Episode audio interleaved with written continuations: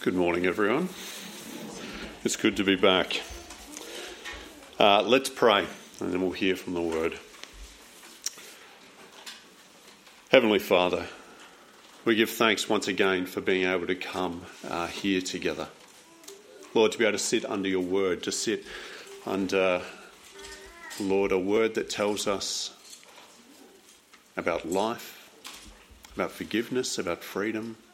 Lord, and this morning particularly hearing about the rest that we have in your Son, the rest from a weary world.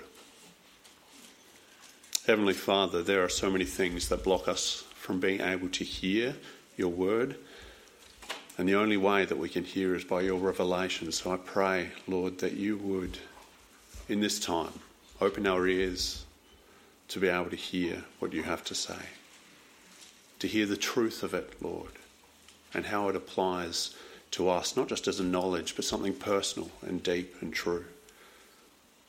That gives us true rest in you. We pray this in your name. Amen. What do you do for rest yourselves? I got, recently got back from two weeks of holiday. The first week we spent away at Point Turton. I had my fishing gear, I had my latest Stephen King novel, I had a bottle of wine and some board games. I had a good time. I was very relaxed. And the kids and the family did too. It was needed. And I'm sure you have your own ways of getting rest throughout the year. It isn't really surprising to us that we need rest, is it? After a day of work, whatever that may have been, we get home exhausted, ready just to eat food and go to sleep, maybe watch some Netflix beforehand. And after many days of work, we need something more significant, a bigger break, like a holiday, to recuperate. The need for rest really is written into who we are. It's what we need. I'm sure many of us have tried to deny that need over the years, maybe staying up late, all-nighters with friends at sleepovers when we're young, perhaps uh, at caring for a crying baby in the middle of the night, or work deadlines that go into the early hours of the morning, or just trying to save up those annual holiday uh, days so that you can take something bigger another time. But eventually, the dark circles begin to accrue under your eyes. Your posture begins to slouch a little bit more. And it probably isn't you, but certainly is me. My temper gets a little bit shorter, quicker uh, to be less than kind. We need rest. And these things just affirm to us that we need rest. The hope and the goal of that rest is to give us time to recuperate, to reinvigorate us, and given enough time to remove those dark circles from our eyes. But not all of the burdens that we bear are so easily shaken. Not all of them are taken from us, no matter how long the holiday, how extravagant it may be, how restful it may seem. It is a weight that rests upon the shoulders of our souls that I speak about this morning. And it comes simply through being alive, living. There was an up-and-coming American writer trying to make a name for himself in New York. Now you can imagine the difficulty of such a task, the competition and the quality that's demanded. And after years of trying his best, he reflected and he said these words: "The quality of my work has become the measure of my worth. The quality of my work has become the measure of my worth." What a heavy thing to live under. That the quali- the, his worth came from his quality. What a burden. I wonder if we have not all heard our hearts murmur similar things to ourselves. The quality of my work, or perhaps not work, the quality of my parenting, the quality of my popularity with my friends, the quality of my wisdom, the quality of my knowledge, really the quality of how I live my life becomes the measure of my worth. What a heavy burden. It is the burden of life to live it well. In Matthew twenty-three, Jesus speaks to his disciples of the scribes and the Pharisees. They were telling the people how to live according to God's word through Moses, and Jesus encourages the disciples to do as they are saying, to live in accordance with God, how God has instructed, but it is heavy and it will be hard to bear. It says this: the scribes and the Pharisees sit on Moses' seat. Therefore do whatever they teach you and follow it. But don't do as they do, for they don't practice what they teach. They tie up heavy burdens, hard to bear, and they lay them on the shoulders of others, but they themselves are unwilling to lift a finger to remove them. The Word of God, the way that He teaches us and tells us is the best way to live, can be heavy, even though it is beautiful. This morning I was reading through Romans chapter twelve from verse nine. Even the title of the section that my Bible gives it is The Marks of a True Christian, or Behave Like a Christian. Let me read just a couple of verses. Let love be without hypocrisy. Abhor what is evil, cling to what is good. Be kindly affectionate to one another with brotherly love.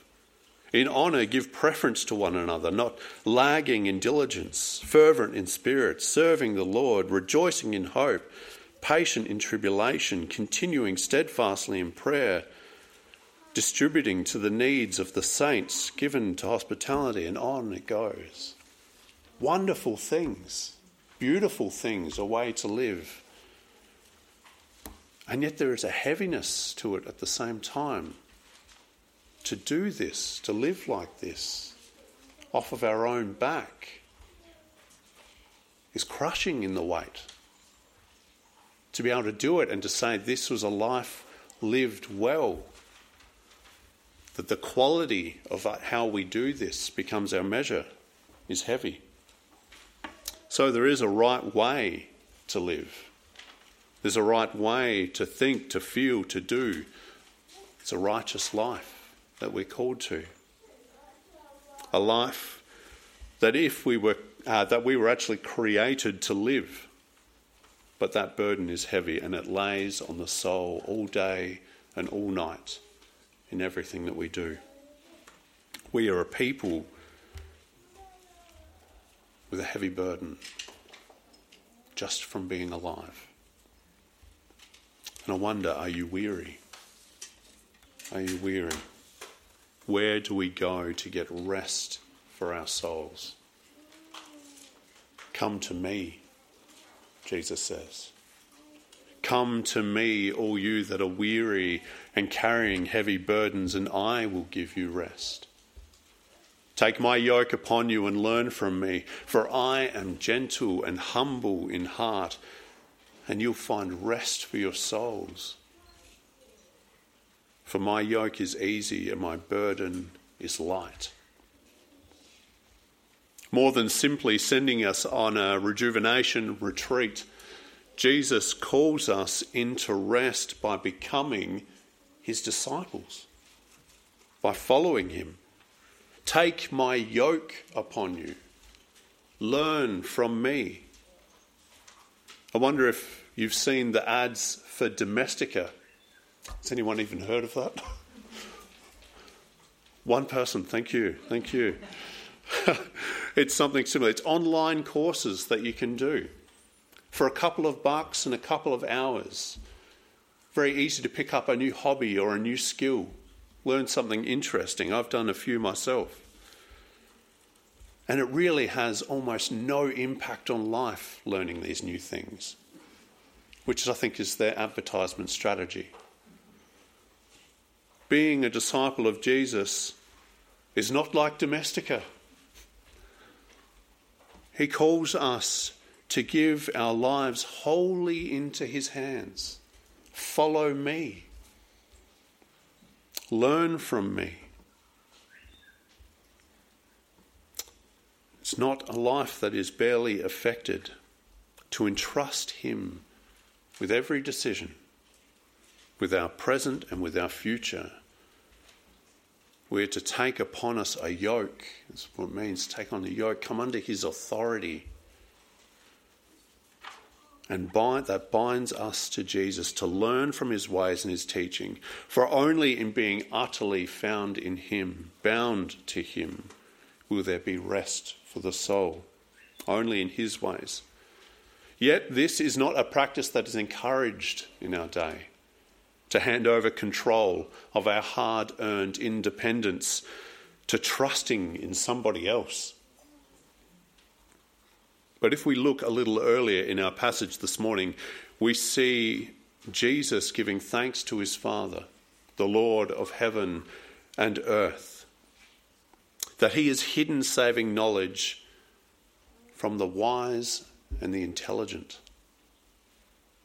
those that will not accept the invitation of Jesus to be his disciple, to follow him, to come to him, as he will be their Lord.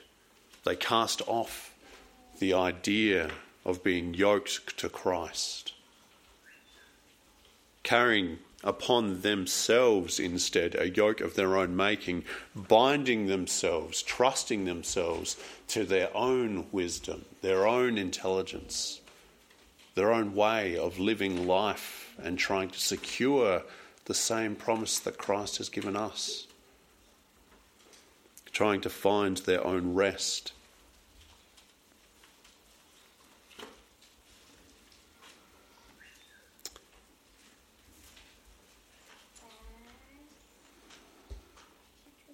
Now, Jesus is, of course, the one that created all things.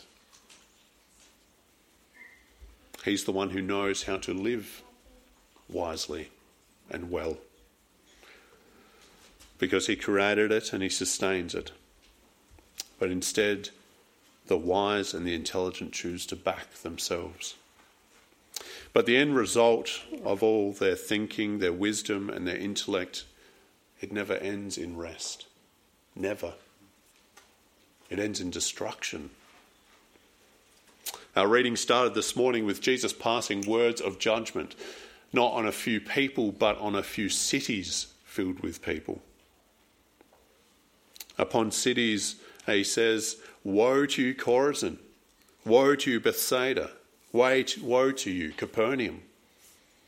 Jesus even goes so far as to compare the judgment that they received to the ancient cities of Tyre and Sidon and Sodom, cities known for their fierce opposition to the Lord and his people, and ultimately the destruction that they receive at the hands of the Lord because they followed their own wisdom, their own intelligence. They have rejected Jesus. They've pushed away his invitation to rest and discipleship in favour of their own yokes, and it leads them not to that alternate path for salvation, because there is only Christ, or destruction. You cannot serve two masters. I wonder if you knew this about yourself. Do you know you have blind spots in your eyes? Everyone does. When we look, the light from the thing that rebounds off of everything that we see goes through our pupil and lands on the retinal tissue at the back of our eyes, which enables us to be able to see. It's what's light sensitive. But there's a space in each of our eyes where the optical nerve connects. And in that little space, there's no retinal tissue. It is not light sensitive. So each of our eyes has a space in it. It is utterly blind to what is directly in front of you, or actually slightly off to the side. But you'd never know, because our brain fills in that space with colour and texture that's surrounding it. So we can be looking at things, and yet that's right in front of our face, and yet totally blind. You can do the test yourself by looking at two dots on a piece of paper and covering one eye. And you adjust how close you are to it, and something right there disappears. Well, these cities were blind, totally blind to something that was directly in front of them.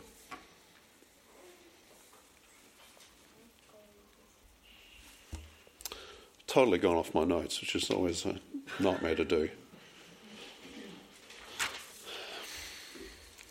These cities, it was their trust in their own intelligence and their wisdom that made the people blind to what was right in front of them, to Jesus. It says that he performed miracles and wonders, more than most miracles and wonders in these cities.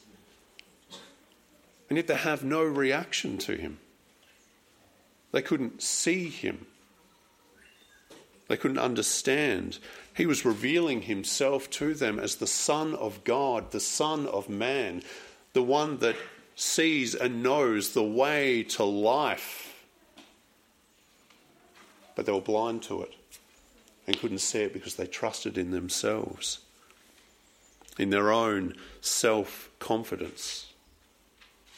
Instead, Jesus says that it is to children that the Father reveals saving knowledge, that he reveals Jesus to them. This isn't speaking of a people that are childish in nature, but those that, like children, can see that they cannot be their own solution to their life, to their weariness, but until now have had no one to bear the burden of life for them. Those that respond to the invitation that Jesus offers to come to me, take my yoke, learn from me, and have rest from me. Children that trust in Jesus to be the Lord of their lives. These are a people that are not self-confident. They are Christ-confident, confident that he will be the one that bears their burdens. It is said that it is at the cross where self-confidence must come to die.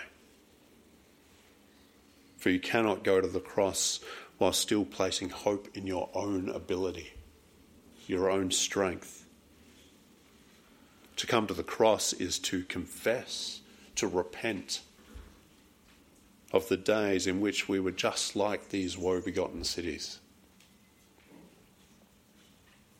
Now, for some, being yoked to someone like this, like Jesus asks for, is a fearful thing. Coupled with a promise of come to me and I'll give you rest that sounds too good to be true in this world. Handing over control of your life to another person's hands is scary. It's scary. It brings about thoughts of being taken advantage of, of being abused. And we live in a very broken world, and it's affected us. ScamWatch received two hundred thirty-nine thousand different scam reports last year and reported financial losses in Australia in two thousand twenty-two of five hundred sixty-nine million dollars lost to people taking advantage of those that placed their trust in them. Is it any wonder that people balk at the idea of trusting their lives into the hand of another person? Now, Jesus knows the sceptical and the heavy hearts of those that he loves. And so he shares with us something of his own heart in this passage. As a master, he says, I am gentle and I am lowly of heart. This is the only place in Scripture specifically mentioning Jesus' heart. Nowhere else. And the two dominant features he uses to describe himself to his people are his gentleness and his lowliness. So for those that are afraid of a harsh master, he is gentle. For those that pull back at the idea of a Lord that will lord over them, he is lowly. Now we know this to be true even more than those that heard him on that day, for we've seen all of his ministry while on earth. We've seen the depth of his gentleness and his lowliness, as he was God and he humbled himself to become like man, in the likeness of sinful men. As he sat with sinners and he ate with the unclean. As he took upon himself at the cross the very heavy burden that we bear. And his disciples, and he carried it for us. Even the greatest and the vilest of sinners can come to him and know that he is gentle and lowly and will take them in to his salvation if they call him Lord. There are none that are held back by this gentle Lord, only the ones that refuse to respond, that will not repent. Furthermore, we know that dependency in this world is not perceived positively. It is seen as a failure to live, to be reliant on somebody else. Yet it is those that are most dependent in this world, those that are like children, that the Lord offers a way to live in rest.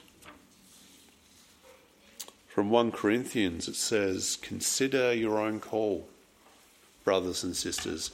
Not many of you were wise by human standards. Not many were powerful, not many were of noble birth. But God chose what is foolish in this world to shame the wise. God chose what is weak in the world to shame the strong. He chose what is low and despised in the world, things that are not, to reduce the things that are, so that no one might boast in the presence of God." And what is the nature of this rest that he gives us? If we have come to Jesus, acknowledged him as our Lord, what rest can we expect? As we have already said, we received a new yoke. There is still a burden to be borne, a life that is to be lived, but now it is a yoke, a burden that is so light. The great difference is that it is now a life that is shared, unified in Christ. It is his life given for us. It was his yoke given to us, extended and shared with us. And he is the one that bears the great weight of it. So that the life we live, the weight of it is light. Rather than listening to the murmurs of our hearts and measuring our worth by the quality of our lives, we hear the words of Paul from Galatians. "The life I now live in the flesh, I live by faith in the Son of God, who loved me and gave himself for me." Or in First Corinthians, "He is the source of my life, who became for us wisdom from God and righteousness and sanctification and redemption, in order that, as it is written, let the one who boasts, boasts in the Lord." Now it is not to say that life will not still require work and be hard at times. There is still a yoke on our shoulders, still a life to be lived. But the soul-wearing burden of it is gone, borne by Jesus. We are told earlier in Matthew that to follow Jesus is a narrow path.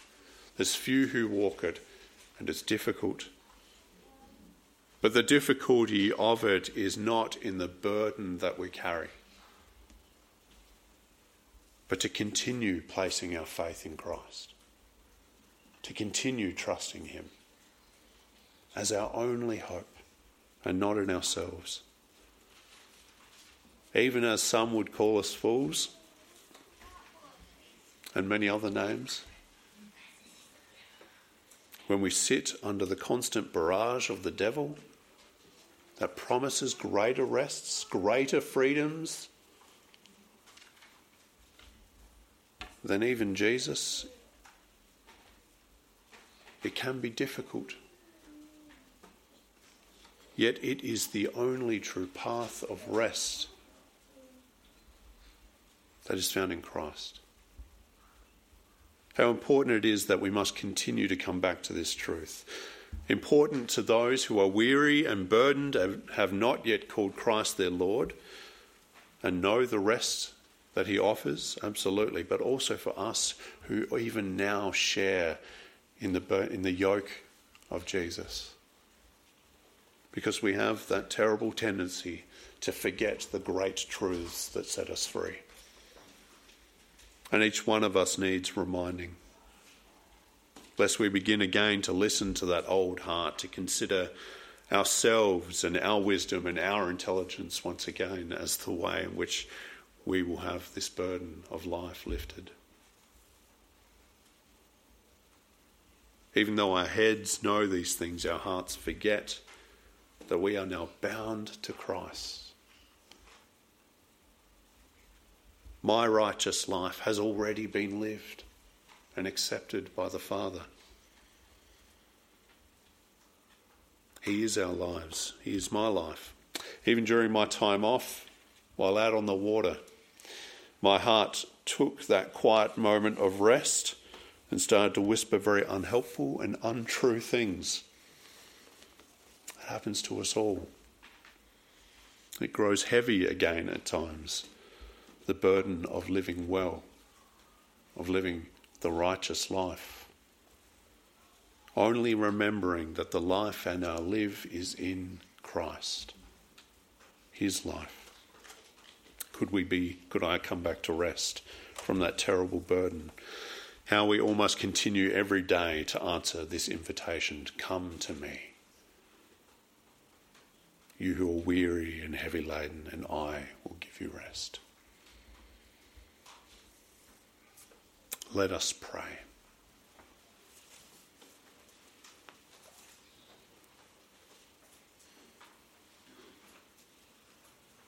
Lord Jesus, we give thanks.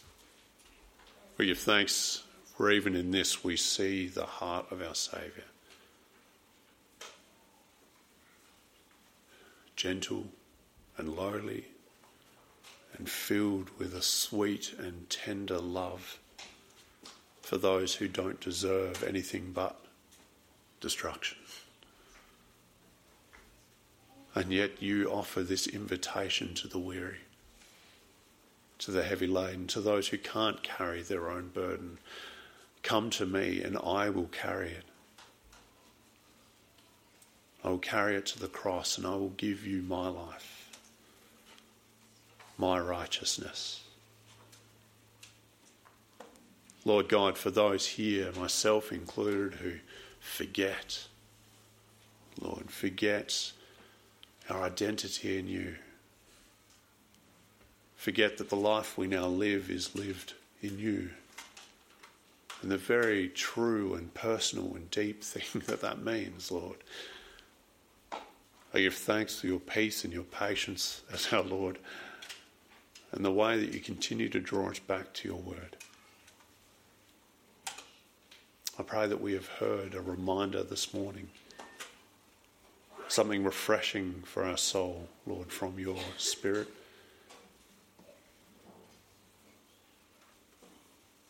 As Yoshi said, that resides in us, to know that you are holding us firm, in the life that you lived. And help us this week to be able to step out, even from this morning, from this church, and go on living and loving one another, delighting in the Lord, living that righteous life that Paul spoke about, but not filled with the weight of it, but the lightness of it, the joy of it, because of your Son. In Jesus' name we pray. Amen.